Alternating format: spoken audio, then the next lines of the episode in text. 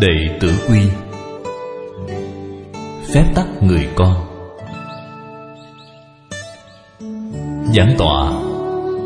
Con đường đạt đến nhân sinh hạnh phúc.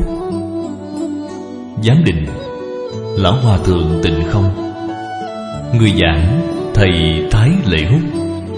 Giảng ngày 15 tháng 2 năm 2005 Đến ngày 23 tháng 2 năm 2005 Giảng giải Đệ Tử Quy.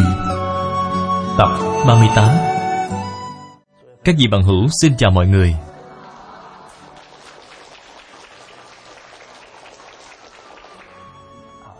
Hôm nay chúng ta sẽ tiếp tục bài học của ngày hôm qua. Chúng ta đã học đến câu Đối người ở, Thân đoan chánh, Tuy đoan chánh, Lòng độ lượng. Thế phục người Người không phục.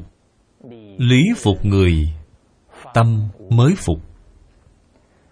Hôm qua chúng ta cũng đã nói là Phải có duyên thì người ta mới có thể gặp nhau, Cùng nhau ở chung dưới một mái nhà, Cùng làm việc với nhau. Đều là những nhân duyên khó gặp.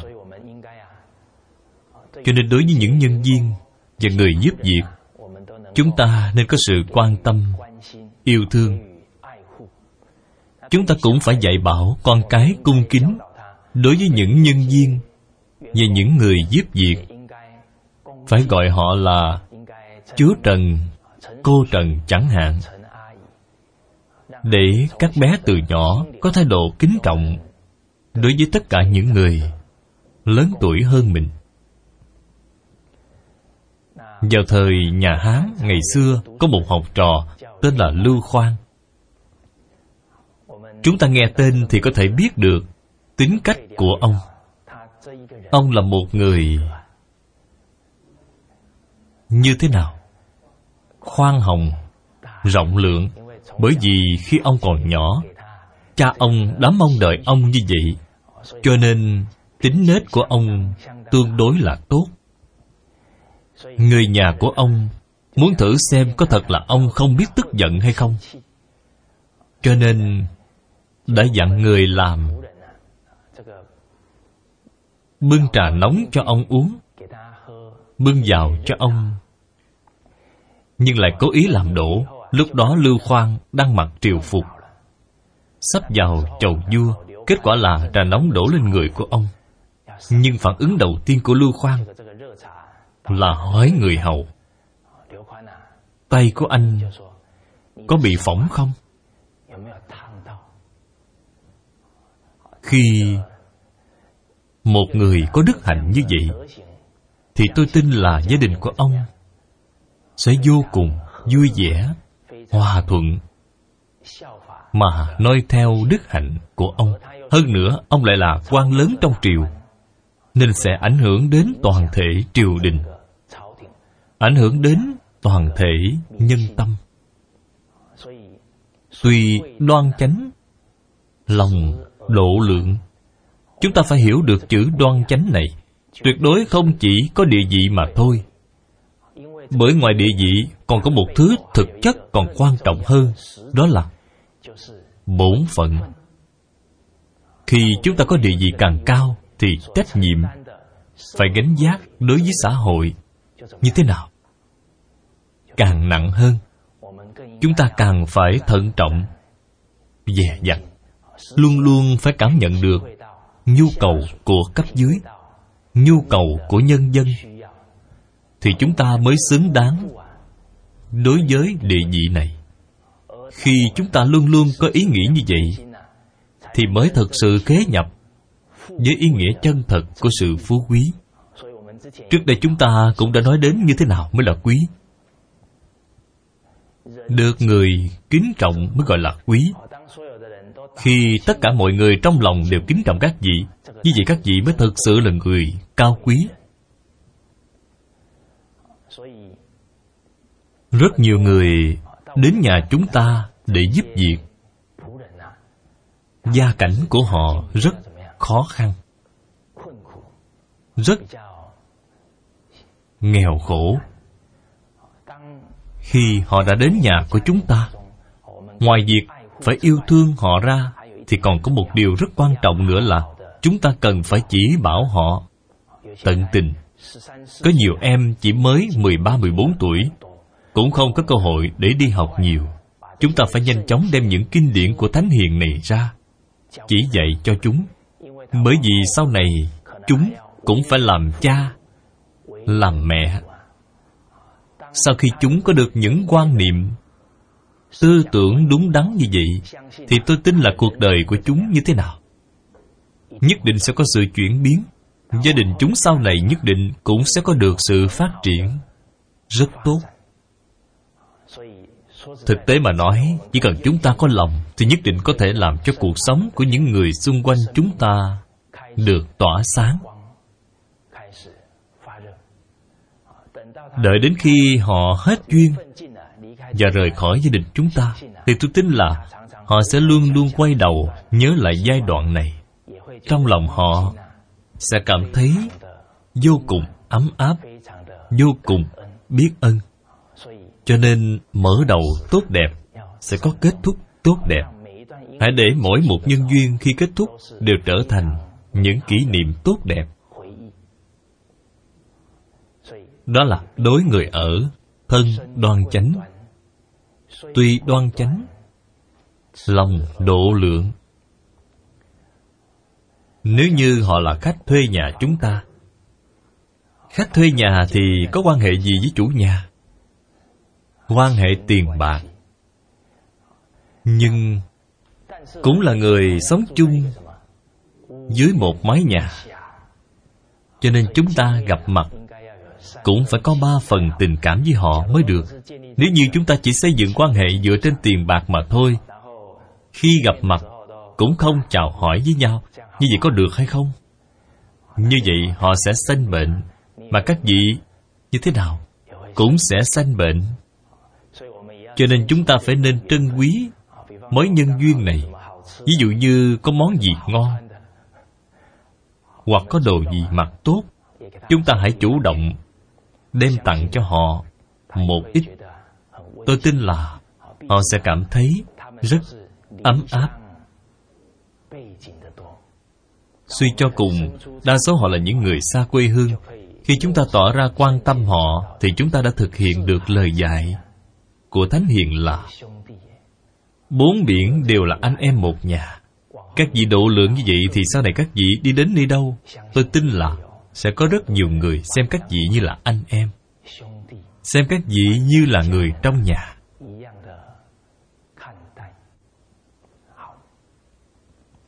Câu tiếp theo, thế phục người người không phục.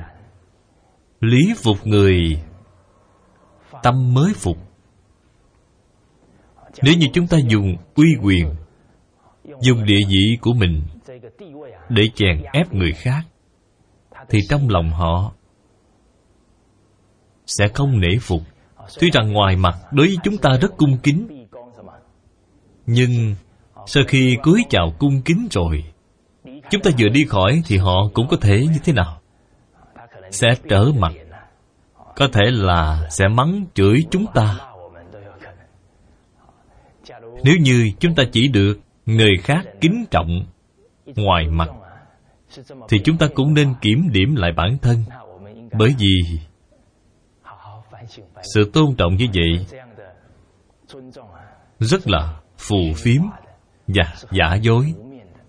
Trong khi cái mà đời người truy cầu thì lại rất thực tế, phải là một cuộc đời chân thật.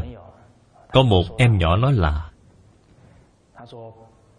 mẹ em đánh em trong quá trình trưởng thành, mẹ đánh em em đều quên hết.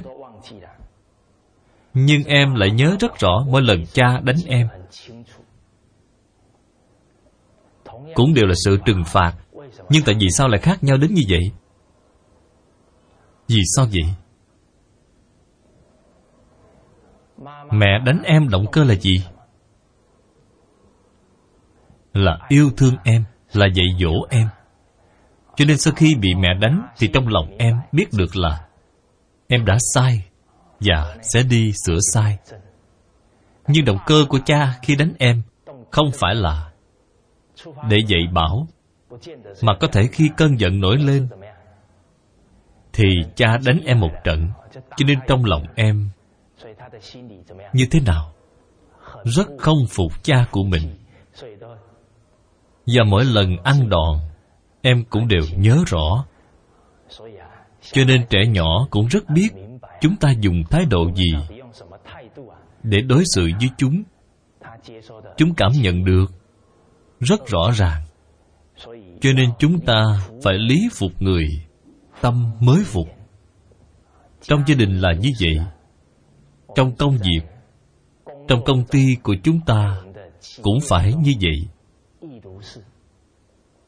cho nên người làm lãnh đạo nhất định phải có quy củ. Không thể hôm nay thích người này thì các vị trọng dụng họ. Ngày mai không thích nữa, cho dù họ có năng lực thì các vị vẫn chèn ép họ. Dùng quyền lực để ép buộc người khác thì không thể nào có được lòng người ủng hộ. Nên tuân thủ đạo lý này, lý phục người người mới phục. Phải dùng sự bình đẳng thì mới có thể làm cho lòng người được bình hòa. Phải dùng sự quan tâm, dùng lòng thương yêu, kính trọng thì chúng ta mới có thể làm cho không khí của cả tập thể càng ngày càng hòa thuận, càng ngày càng tốt lành. Chúng ta hãy xem tổng quan lịch sử trong mấy nghìn năm của dân tộc chúng ta. Triều đại nào chỉ dùng quyền lực dùng vũ lực để chiếm lấy thiên hạ. Thì thời gian tồn tại của triều đại đó không được lâu dài.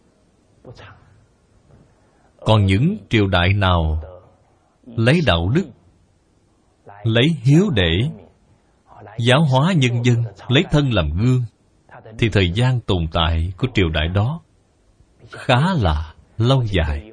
Hơn nữa còn có sự ảnh hưởng rất sâu xa đến đời sau. Chúng ta hãy xem triều đại nào ở trung quốc duy trì lâu dài nhất là triều nhà chu. Nhà chu là lấy đức để trị thiên hạ, dùng đạo lý để thu phục lòng người. Chúng ta hãy xem dùng vũ lực để chiếm lấy thiên hạ như triều đại nhà tần. Chỉ được mấy mươi năm thì bị lật đổ. Cho nên từ trong lịch sử chúng ta có thể học được rất nhiều tấm gương là muốn quản lý gia đình, quản lý xí nghiệp lâu dài, ổn định, thì chúng ta tuyệt đối phải dùng đạo đức, tuyệt đối phải dùng lý trí mới có thể cảm được lòng người. Nhờ lịch sử chúng ta có thể từ việc quá khứ mà đoán biết được tương lai, chứ không nên dẫm lên vết xe đổ của người xưa như vậy, mới không phụ lòng tổ tiên chúng ta đã để lại bộ sách nhị thập ngũ sử để giúp đỡ cho cuộc đời của chúng ta. Tiếp theo là câu kinh văn cuối cùng trong phần yêu bình đẳng. Cụm từ yêu bình đẳng này dùng danh từ thời nay mà nói thì chính là học vấn về mối quan hệ giao tế giữa người với người. Làm thế nào để người với người giao tế với nhau được tốt? Đó là phải được thực hiện những lời dạy trong chương yêu bình đẳng của đệ tử quy. Thật ra để thương yêu tất cả mọi người, thì trước tiên chúng ta phải bắt đầu từ cái gốc căn bản là hiếu và để có người nào mà ngay lập tức liền có thể thương yêu tất cả mọi người không? Nhất định chúng ta phải bắt đầu học sự quan tâm người khác, cống hiến cho người khác từ trong gia đình cho nên trong luận ngữ, khổng phu tử mới nói là hiếu và để là cái gốc của việc làm người. Tất cả năng lực xây dựng mối quan hệ giữa người với người tất nhiên đều xuất phát từ trong gia đình. Việc xây dựng nhân cách của con người mấu chốt vẫn là từ trong gia đình. Cho nên người làm cha mẹ nhất định phải rất cẩn thận bởi vì hàng ngày sự giáo dục trong gia đình đều ảnh hưởng một cách âm thầm lên tính cách con trẻ. Chúng tôi đem mối quan hệ giữa người với người này biến thành một chữ nhường. Chữ nhường trong từ nhường nhịn. Nhường nhịn ắt có dư. Tranh giành ắt thiếu hụt cho nên con người chung sống với nhau phải biết nhường nhịn. Nhường nhịn là khoảng cách đẹp nhất giữa người với người. Khi gặp một người bạn rất lịch sự, thì các vị có cảm giác như thế nào? Rất thoải mái, rất vui vẻ. Cho nên thái độ lịch sự này là khoảng cách đẹp nhất giữa người với người cho dù là thân thiết đến mấy, hoặc là vợ chồng, là cha con, cũng phải dùng lễ. Như thế nào mà đối xử với nhau không thể vì quá thân mà không tôn trọng họ nữa? Thí dụ như chúng ta vào phòng người khác cũng không gõ cửa mà cứ đi vào. Một lần, hai lần thì có thể họ còn chấp nhận. Nhưng nhiều lần thì họ sẽ như thế nào? Sẽ oán giận cho nên người thân đến mấy cũng phải tôn trọng, cũng phải dùng lễ mà đối đãi. Duy trì khoảng cách tốt đẹp nhất. Khi một đứa trẻ từ nhỏ đã biết dùng lễ để đối đãi với người khác, thì họ sẽ trở thành người hiểu được chừng mực, có chừng mực. Cho nên việc học lễ rất quan trọng thật ra tất cả những lời giáo huấn trong đề tự quy đều có liên quan đến lễ nghĩa. Cung kính đối với cha mẹ chính là chương ở nhà phải hiếu, cũng là lễ. Tiếp theo là chương biểu hiện của người em. Anh em yêu thương lẫn nhau. Tôn trọng trưởng bối cũng là lễ. Trong chương về cẩn thận, đối với đồ vật cũng phải quý trọng. Để đồ vật phải có vị trí đối với thực phẩm cũng không được lãng phí. Với ăn uống chớ kén chọn, cho nên đây là dùng lễ mà đối xử với thực phẩm. Chương tiếp theo, phàm nói ra tính trước tiên, cũng là sự lễ phép trong lời nói của chúng ta đối với người khác. Những lời đã nói thì không thể không thực hiện, nếu không thì sẽ thất tính, sẽ thất lễ trong nhạc kinh có nhắc tới, lễ là trật tự của trời đất. Cho nên chữ lễ trong từ lễ phép có sự tương thông với đạo lý. Tục ngữ có câu, có lý, có lẽ đi đâu cũng thuận buồm xuôi gió. Đó là quy luật rất tự nhiên, giữa người với người. Chúng ta không thể vượt qua cái quy luật này. Nếu không sẽ xảy ra xung đột. Trong chương yêu bình đẳng cũng nói về thái độ lễ phép. Trong hai chương tiếp theo, gần người hiền. Và có dư sức thì học văn. Đương nhiên là đối với người nhân đức, đối với thầy cô thì chúng ta nhất định phải lấy lễ để đối xử. Đối với việc cầu học vấn, chúng ta phải dùng đến tâm cung kính. Cho nên mới nói một phần thành kính được một phần lợi ích mười phần thành kính được mười phần lợi ích. Bản chất của lễ là tâm cung kính. Mà tâm cung kính chính là bản chất thiện của chúng ta, là chân tâm của chúng ta. Cho nên chúng ta phải học lễ nghĩa. Nhường nhịn. Con người chung sống với nhau cũng cần phải học cách nhẫn nhịn chúng ta hãy xem chữ nhẫn gồm một chữ đau và một chữ tâm. Đây là chữ hội ý. Thể hiện bản lãnh của chữ nhẫn phải đạt đến cảnh giới nào? Người ta cầm dao chĩa vào ngực các vị các vị cũng không vì thế mà lay động. Đây không phải là người ta thực sự cầm dao chĩa vào ngực các vị mà con dao này đại biểu cho những lời nói sắc nhọn của người khác phỉ bán, chế nhạo các vị. Những lúc này thì các vị cũng phải có thể nhẫn nhịn được. Nhẫn nhịn được, bởi vì chúng ta phải hiểu là những phản ứng tình cảm này cũng chỉ là tạm thời. Chúng ta không nên chấp nhất với họ, mà phải có thái độ bao dung.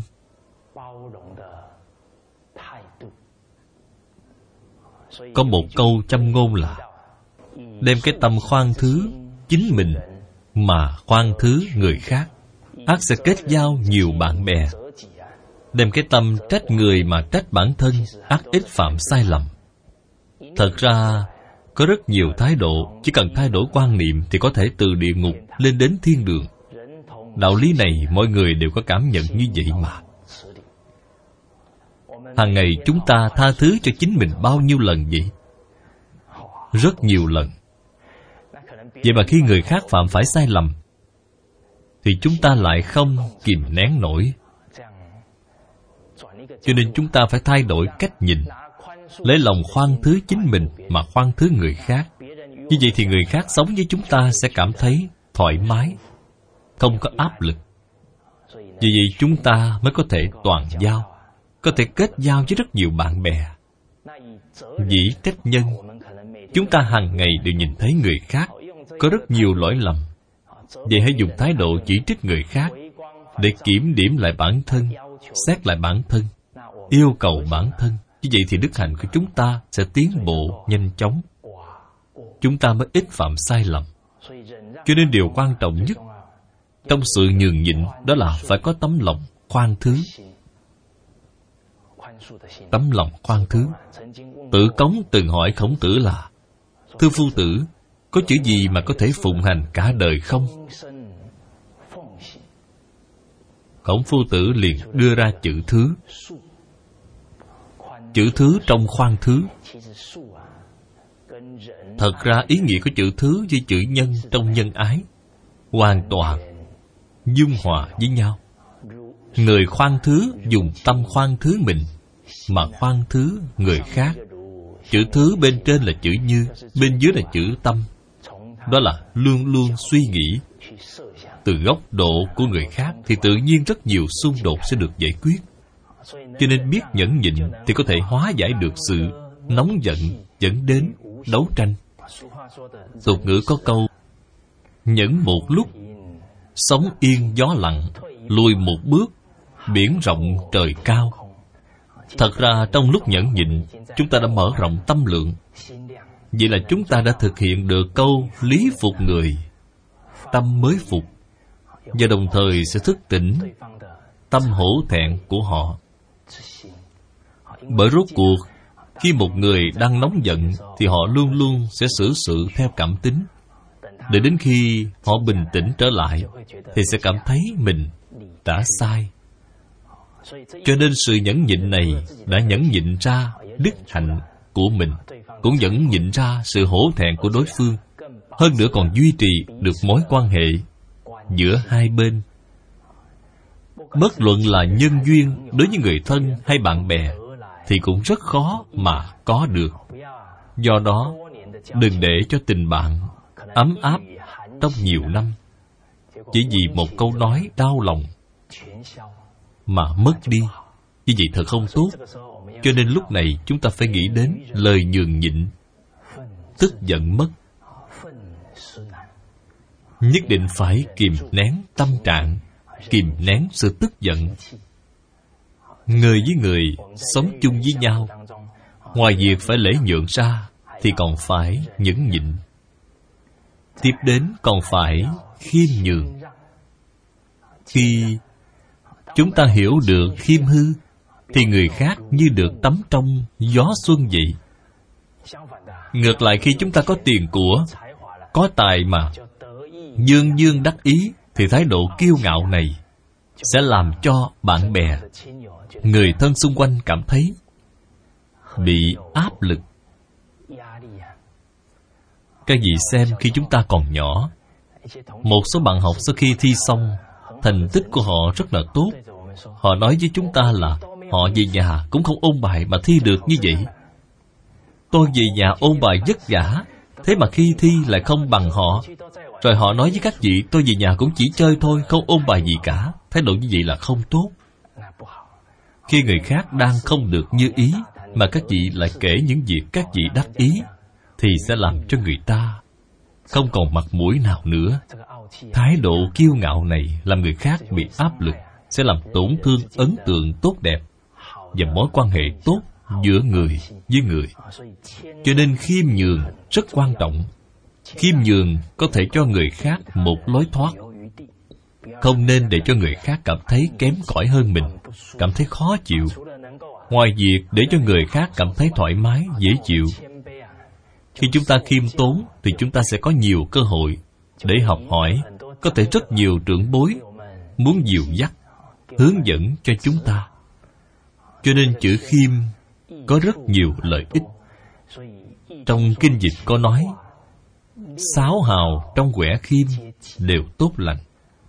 Khi chúng ta luôn luôn khiêm tốn, ẩn giấu tài năng của mình, luôn luôn cho người khác cơ hội thể hiện, thì chúng ta dần dần sẽ trở thành một người luôn biết nghĩ cho người khác. Khi chúng ta dạy bảo con cái từ nhỏ đã biết lễ nhượng, thì chúng sẽ trở thành người biết, chững mực. Dạy bảo con cái nhẫn nhịn, thì chúng có thể sống hòa thuận với người khác, mà không xảy ra xung đột. Dạy bảo con cái biết khiêm nhường thì chúng sẽ luôn luôn khiêm tốn, biết nghĩ cho người khác, biết nhường đất diễn cho người khác. Cho nên chúng ta không nên tranh giành vì tranh giành thì nhất định sẽ bắt đầu từ cạnh tranh. Cuối cùng sẽ trở thành đấu tranh. Tiếp đến sẽ là chiến tranh. Cho nên nhường nhịn có thể có được tình bạn. Tranh giành tất nhiên sẽ có thêm kẻ thù. Cuối cùng thì phần lớn sức lực của cuộc sống đều hao tốn vào việc làm sao để phòng chống người khác làm hại mình. Sống như vậy thì rất là mệt mỏi rồi tiếp theo, chúng ta bước vào chương thứ sáu. Là gần người hiền, thân nhân. Chữ thân trong từ thân nhân là thân cận.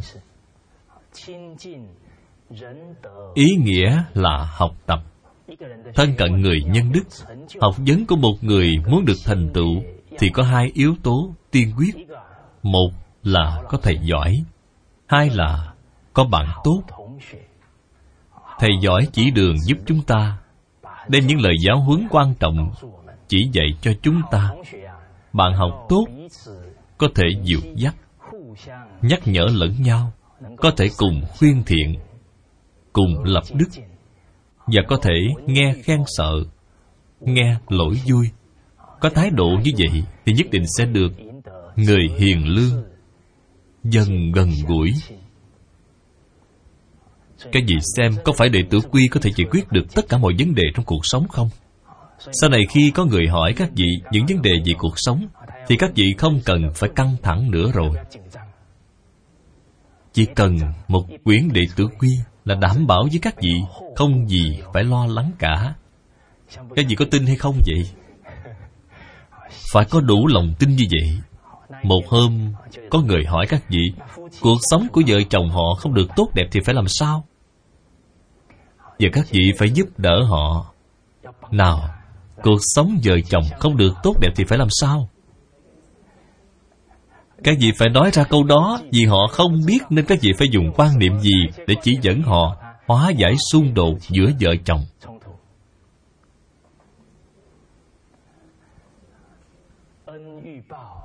Ân phải báo, oán phải quên. Bởi vì chúng ta chỉ nghĩ đến oán hận thì mới ở đó mà giận dỗi. Nếu luôn luôn nghĩ đến sự cống hiến của đối phương, thì sự giận dỗi đó có thể giảm đi phần lớn. Sắp cho người trước hỏi mình, không nên luôn luôn đòi hỏi người khác, mà phải xem mình đã làm được bao nhiêu. Lời nhường nhịn, tức giận mất vợ chồng lỗi khuyên thay đổi. Mặt ta vui, lời ta dịu. Khi nói chuyện mà sắc mặt khó coi thì ai mà tiếp thu được. Như vậy nhất định sẽ xảy ra xung đột rồi. Cho nên khi bạn nói ra mấy câu kinh văn này thì họ có thể tự kiểm điểm lại mình. Vấn đề nan giải sẽ từ từ được hóa giải nếu như họ không tự kiểm điểm lại mình, thì đảm bảo là bài toán này sẽ không có cách giải. Cho nên, cương lĩnh về đạo lý nhân sinh đã bao hàm trong đệ tử quy. Chỉ cần bằng một môn thâm nhập đệ tử quy, thực sự giải hành tương ưng, thì sẽ khai mở trí huệ. Trong quan hệ giữa thầy và trò quan hệ giữa bạn học với nhau. Chúng ta cũng cần nắm được, cùng khuyên thiện, cùng lập đức. Khi đối diện với thầy cô thì phải có thái độ ra sao? Để học tập với thầy cô vậy? Cha mẹ gọi trả lời ngay. Cha mẹ bảo chớ làm biến. Những bài học mà thầy cô dạy, chúng ta có được cắt giảm bớt không? Không được cho nên chỉ cần thầy cô sai bảo là chúng ta phải nhanh chóng thực hiện, không được trì hoãn. Thời nay làm giáo viên rất khó, giáo viên rất sợ gây thù, kết oán với học sinh. Thấy học sinh không mấy vừa lòng, thì thầy giáo sẽ rất tôn trọng học sinh. Để tránh điều gì? Đắc tội với chúng. Nếu như học sinh làm theo lời chỉ bảo thì thầy cô nhất định sẽ tận tâm tận lực chỉ dạy. Cho nên chỉ cần chúng ta có thái độ hiếu, trong ở nhà phải hiếu để đối xử với thầy cô, thì tự tánh lương thiện của chúng ta đã hiển lộ ra bên ngoài. Và chúng ta có thể nhanh chóng xây dựng được lý trí khi chúng ta dùng lòng chí thành hiếu thảo cung kính để đối xử với thầy cô, thì tự tánh, lương thiện, trí huệ của chúng ta sẽ nhanh chóng biểu lộ ra ngoài. Dân tộc chúng ta có hai tinh thần quan trọng nhất, đó là hiếu đạo và sư đạo. Sư đạo lại được xây dựng trên nền tảng của hiếu đạo.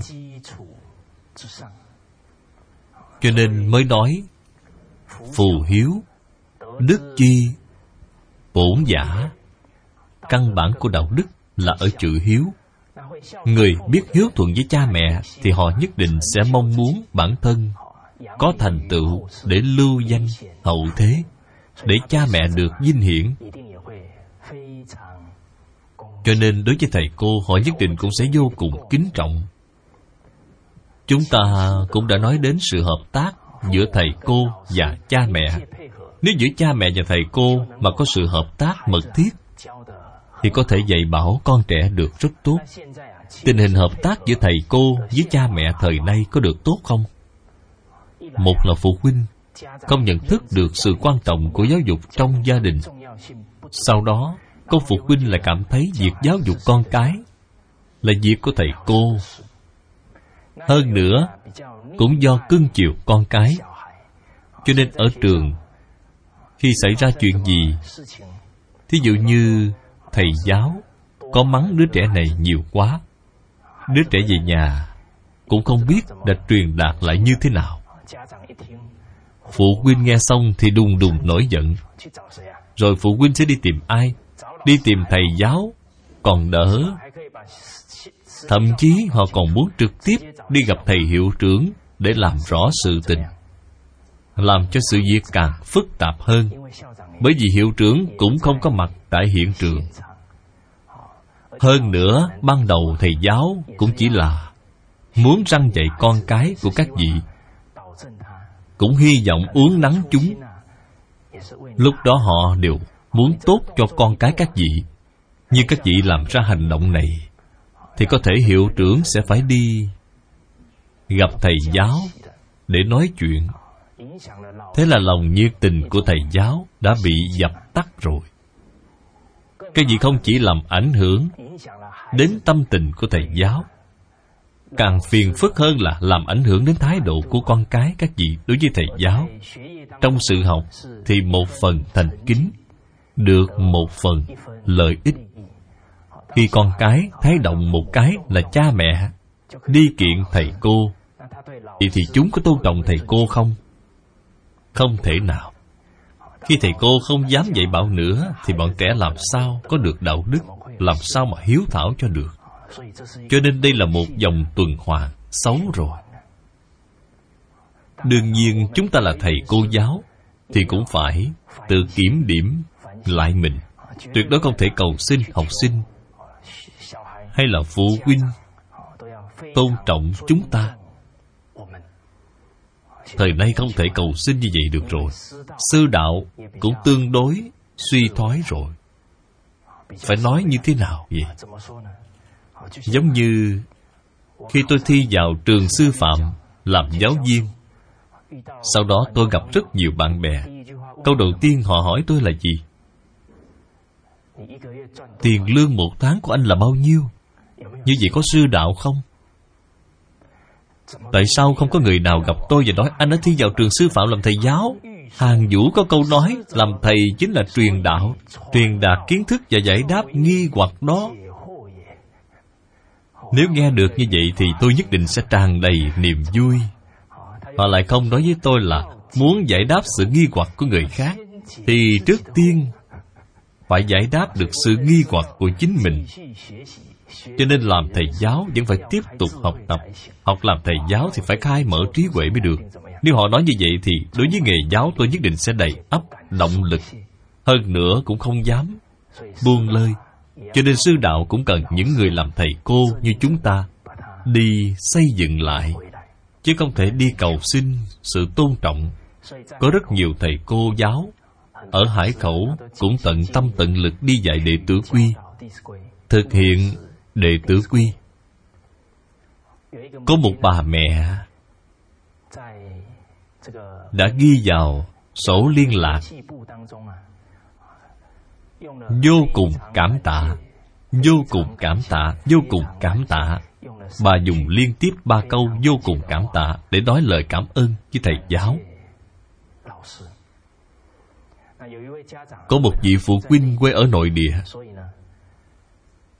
Trước hôm 30 Tết, Khi đang chuẩn bị lên máy bay Để về quê ăn Tết, Ông đã ở sân bay Hải Khẩu, Gọi điện thoại cho thầy giáo của con ông Và nói là, Thưa thầy Lưu, Hiện nay cả gia đình chúng tôi chuẩn bị về đất liền để ăn Tết.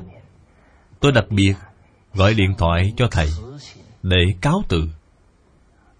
Điều này thể hiện rằng vị phu huynh này Đối với thầy giáo rất kính trọng. Sự vô cùng kính trọng này là kết quả vì nguyên nhân là ở đâu? Là do sự cống hiến chân thành của thầy giáo khiến cho phụ huynh cũng có thể cảm nhận được. Sự tôn nghiêm của sư đạo cần phải nhờ vào sự giáo dục con cái của phụ huynh. Và cũng phải dựa vào chính bản thân các thầy cô giáo làm ra tấm gương tốt cho người ta tôn trọng. Người thầy vào thời xưa đều sống thanh bần vui với đạo, rất được đại chúng trong xã hội tôn trọng. Phụ huynh chân thật cũng rất biết nắm lấy cơ hội để dạy bảo con cái kính trọng đối với thầy. Cho nên thời xưa có lễ bái sư. Người cha dẫn theo đứa con, đứa bé có thể lên năm, sáu tuổi hoặc bảy, tám tuổi, đến phòng dạy học của thầy giáo. Cha đứng ở phía trước, con đứng ở phía sau. Đầu tiên là hành đại lễ ba lần quỳ, chín lần khấu đầu trước tượng của khổng phu tử.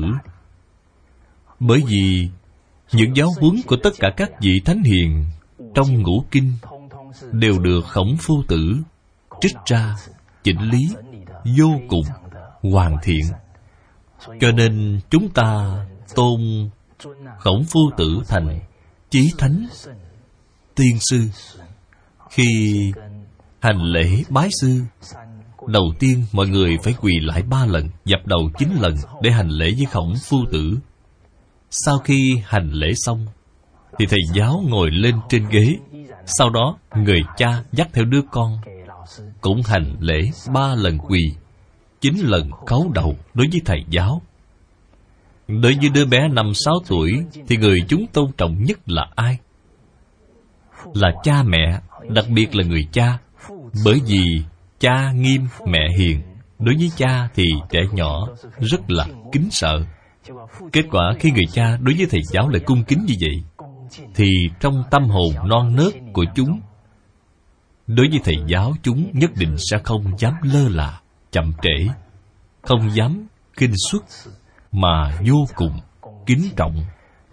Tuy chỉ là lễ nghi tam quỳ cửu khấu, Nhưng đã làm cho cái gốc của sự học của con trẻ được cấm xuống.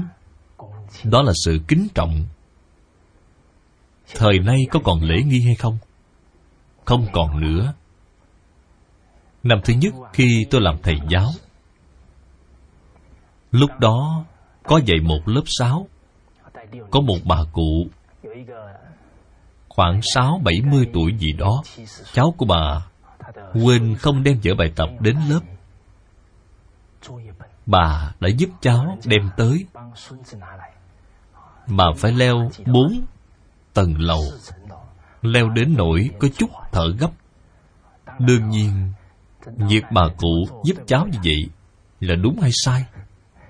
Không đúng rồi. Cháu đã lớn như vậy rồi thì phải tự mình chịu trách nhiệm lấy nếu không thì cả đời nó sẽ không học được tinh thần trách nhiệm. Kết quả khi tôi vừa nhìn thấy vị trưởng bối này, bà ngẩng đầu lên, cũng nhìn thấy tôi thì liền lập tức gặp người xuống tới 90 độ để cúi chào tôi. Bà nói, thầy thái, chào thầy. Cái cúi chào đó làm cho tâm cảnh của tôi cảm thấy khác hẳn. Liệu hai chữ thầy giáo đó gánh giác có dễ không? Các vị có biết tại vì sao lưng của tôi hơi bị còng không? Trưởng bối cúi chào và nói, chào thầy. Như vậy, đây là trách nhiệm nặng nề. Chúng ta nếu như không cố gắng dạy dỗ con cháu của họ, thì làm sao mà xứng đáng với cái cúi chào chân thành này đây? Cho nên tôi chợt hiểu ra rằng, thời xưa khi hành lễ bái sư, khi cha của học sinh hành lễ tam quỳ cửu khấu với thầy giáo. Xin hỏi trong lòng của vị thầy đó có cảm nhận ra làm sao? Cảm nhận như thế nào? Cảm thấy có trách nhiệm. Người ta đối xử với mình như vậy, nếu như mình không dạy dỗ tốt con cái của người ta, thì làm sao mà xứng đáng chứ? Cho nên trong lòng người thầy giáo như có đeo một khối đá lớn vậy đợi đến khi con trẻ thực sự có thành tựu, thì trong lòng người thầy mới có một chút an ủi. Cho nên, những vị thầy ngồi bên trên, để cho người ta cúi lại thì không có cảm giác thoải mái, dễ chịu đâu, mà có cảm giác nơm nớp, lo sợ, như đến gần vực sâu, như là đi trên băng mỏng vậy. Thầy giáo không chỉ nghĩ đến trách nhiệm đối với con cái của người ta, đối với gia đình người ta, mà còn gì không muốn sự truyền thừa văn hóa ngàn năm của tổ tiên đến đời mình thì bị thất truyền. Cho nên đây cũng là bổn phận mà họ luôn luôn phải ghi nhớ. Cho nên đạo nho đặc biệt nhấn mạnh đến kế nghiệp thầy. Cái gì gọi là kế nghiệp thầy? Điều này đáng để chúng ta tìm hiểu. Lão sư của tôi là giáo sư thích tịnh không? Ngài đến đài trung để thụ giáo với ngài lý bỉnh nam. Lần đầu tiên đến, lý lão sư nói với ngài là, nếu con theo thầy học thì thầy có ba điều kiện, con nhất định phải tuân thủ con phải tuân thủ được. Thì thầy mới dạy con. Điều thứ nhất là con chỉ được nghe theo lời của một mình thầy. Điều thứ hai là những sách con muốn xem, những gì con muốn tiếp cận phải được sự đồng ý của thầy thì mới được xem điều thứ ba là, những điều trước đây con đã học, thầy không thừa nhận. Bởi vì lão sư của tôi lúc đó, ngài cũng đã đi giảng kinh rồi. Kết quả là, lý lão sư lại nói là những gì ngài học trước đây đều không thừa nhận. Thì trong lòng ngài sẽ cảm thấy như thế nào? Chúng ta hãy xem xét kỹ càng ba quy định này xem. Chúng ta không nên chỉ nhìn thấy mặt nghiêm khắc của quy định này, mà phải xem sự ảnh hưởng lợi ích của quy định này. Về sau, như vậy chúng ta mới có thể yên tâm mà tuân thủ. Tại vì sao điều kiện thứ nhất là chỉ được nghe một mình thầy giảng. Bởi vì khi chúng ta chưa khế nhập được học vấn chân thật, thì rất có khả năng sẽ lay hoay ở trên phần ngọn. Cái gì càng tiếp xúc với nhiều sự vật, thì đến cuối cùng sẽ không tìm ra được đầu mối. Một vị thầy, một con đường. Hai vị thầy, hai con đường. Ba vị thầy, thì chúng ta sẽ đứng ở ngã ba. Bốn vị thầy thì chúng ta đứng ở ngã tư rồi. Các vị hãy bình lặng mà suy xét, hãy quan sát. Xung quanh chúng ta có rất nhiều người, rất thích đọc sách. Nhưng khi họ đọc được ba năm năm năm, các vị có phát hiện ra rằng tư tưởng của họ càng ngày càng lộn xộn hay không? Ví dụ như họ thấy một tác giả nước ngoài nào đó đã viết như thế này rồi bất chợt lại nói, nhưng mà tôi lại xem trong một quyển sách nào đó. Cứ như vậy, tư tưởng của họ, quan niệm của họ sẽ không nắm vững được cương lĩnh của đạo đức. Cho nên giáo chi đạo, quý dĩ chuyên, dạy và học là một việc. Cho nên đạo học phải quý ở chữ chuyên nhất mới được nếu như học bốn vị thầy giáo, thì sẽ biến thành ở ngã tư đường rồi. Hơn nữa, khi các vị học thì bị loạn rồi.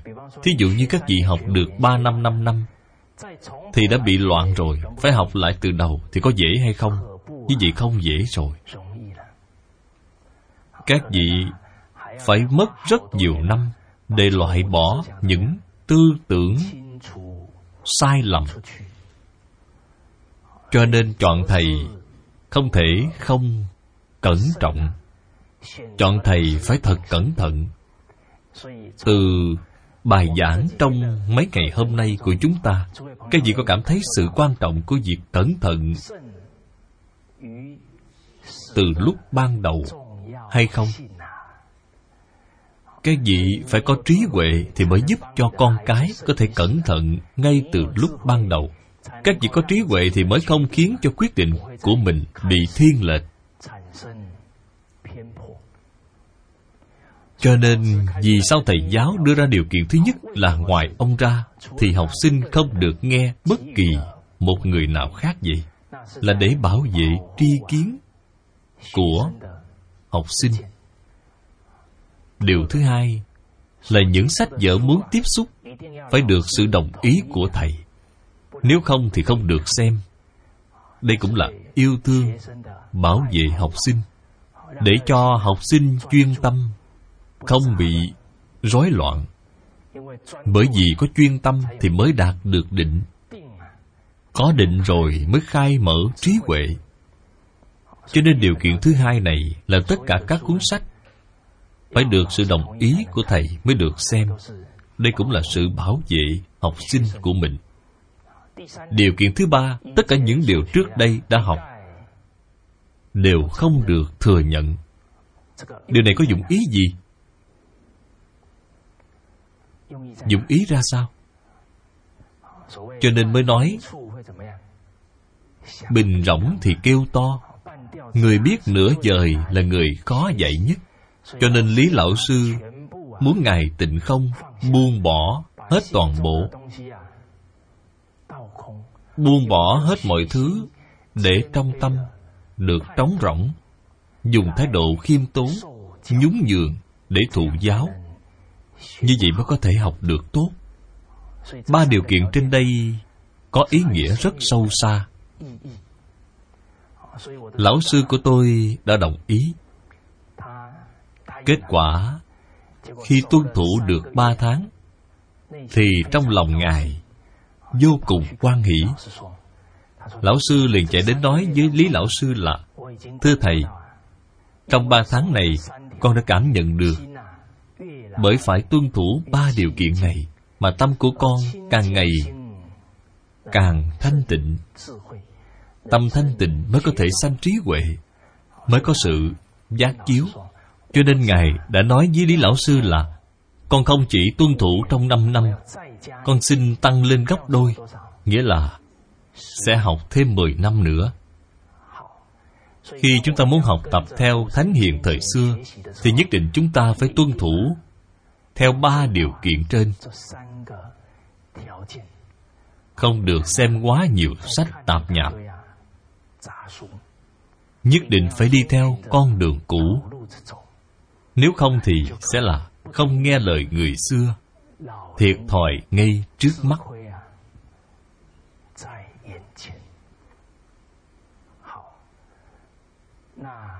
Chúng ta muốn tìm thầy, muốn theo thầy học cho tốt. Điều cốt yếu nhất của chữ theo này không phải là theo bằng cái thân thể này, mà là theo cái gì? Là tâm phải theo. Thầy giáo dạy một câu, chúng ta phải thực hiện một câu. Cho nên ngày xưa, giống như mạnh phu tử, không gặp được khổng phu tử, nhưng mạnh phu tử vô cùng kính trọng và thành kính bái khổng phu tử làm thầy. Tấm lòng kính trọng chân thành của ông đã vượt qua không gian và thời gian. Cho nên ông đã học tập rất tốt và được tôn là á thánh, là thánh nhân đứng sau khổng phu tử.